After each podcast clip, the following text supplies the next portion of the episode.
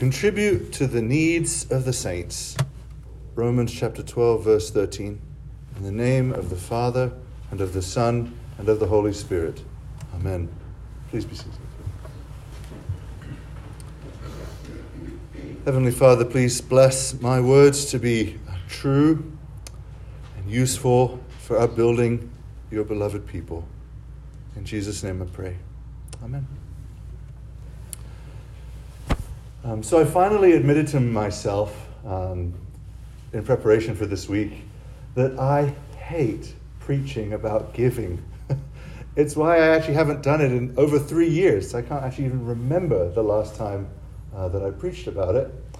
Um, and I preach about it, I am going to be speaking about it this morning um, because um, even I actually needed reminding by the vestry that it's a normal part of Christian discipleship and should be preached on from time to time. And so I said, well, the next time something comes up in the lectionary that speaks about giving and money, I'll preach on it. And so here we have it. And we actually began to hear about it um, last week in our Romans reading.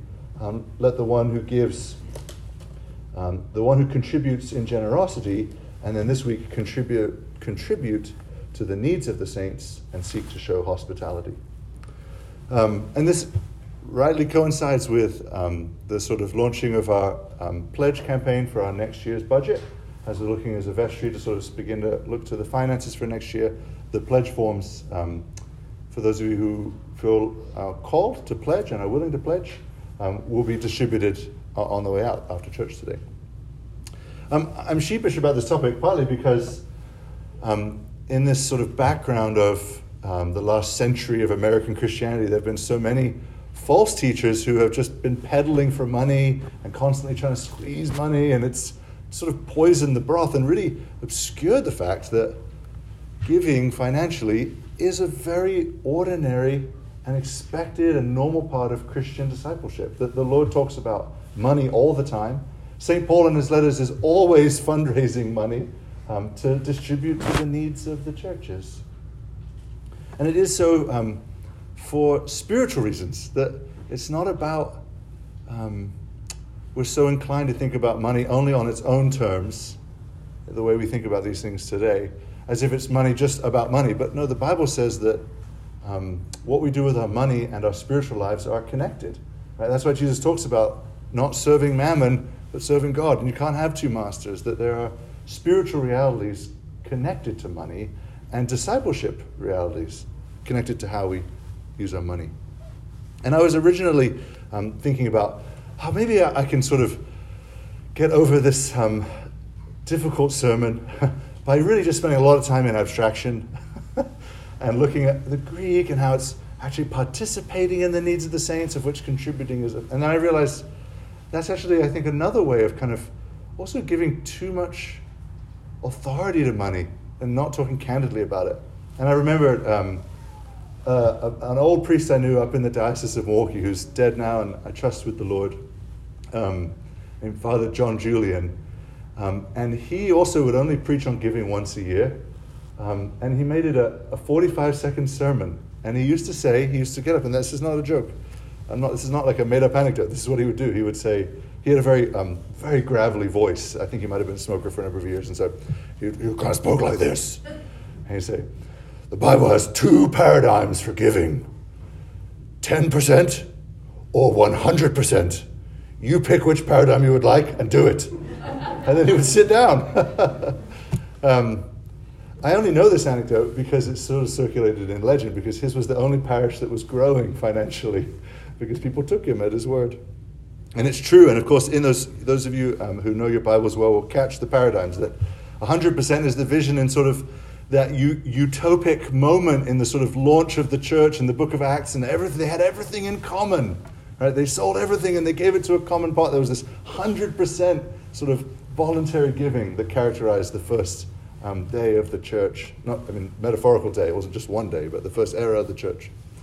Uh, and then 10% being the way the prophets, um, specifically uh, Malachi chapter 3, sort of distills the call of God on his people through all the giving that's called for, through all the law. Which actually, if you add it up, and someone actually did this, they figured out what are the average holdings of sheep and goats, and if you give this many for the offerings, etc.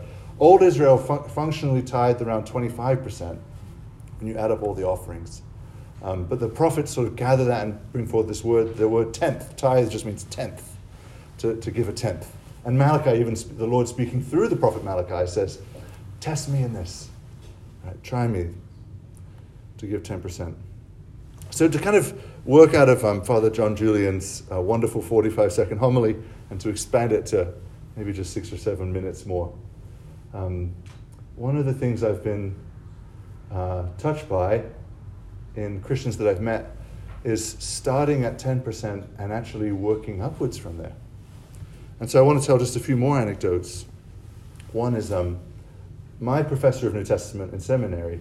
We were asking, we were studying something about something about one of the scriptures about money, and we kind of asked him, like, "How do you handle your money?" And he he revealed to us that something which I'll never forget, which is that you know early on in his career they kind of figured out like how much money he, they needed as a family to pay the mortgage and pay for the kids' needs and to have insurance and you know just like the basic needs of life um, including a 10% tithe to the church.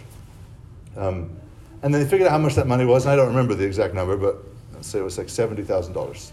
He has got four kids, three kids. Um, and um, they just resolved that, okay, well, we figured out, and we, we're about making that now, we're kind of making ends meet. If we ever get more money than this, we'll just give away everything over and above.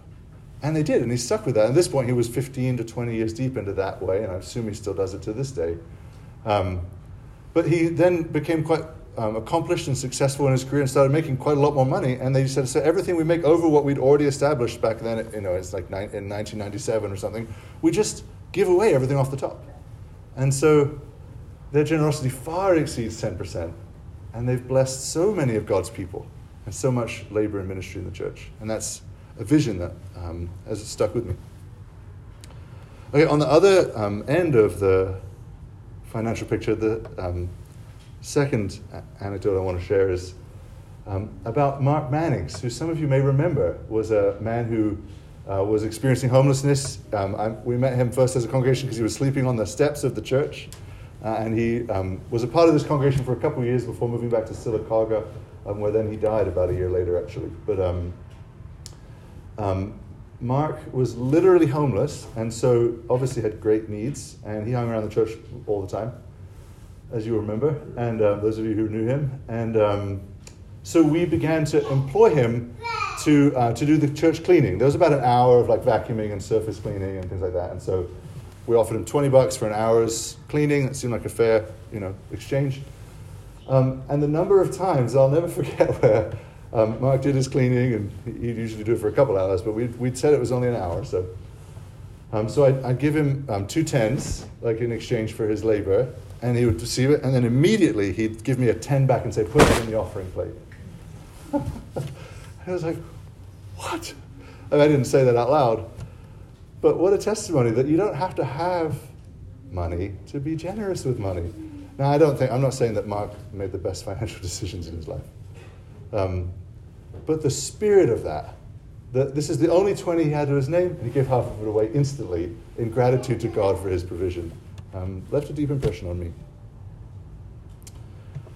Um, so, so, which is where I sort of want to end, which is um, my own experience of, um, of giving which is that um, even um, before Karen and I were married, we both individually were taught that you know as Christians you just give away ten percent before uh, as your first um, from your, the first moment you receive any money.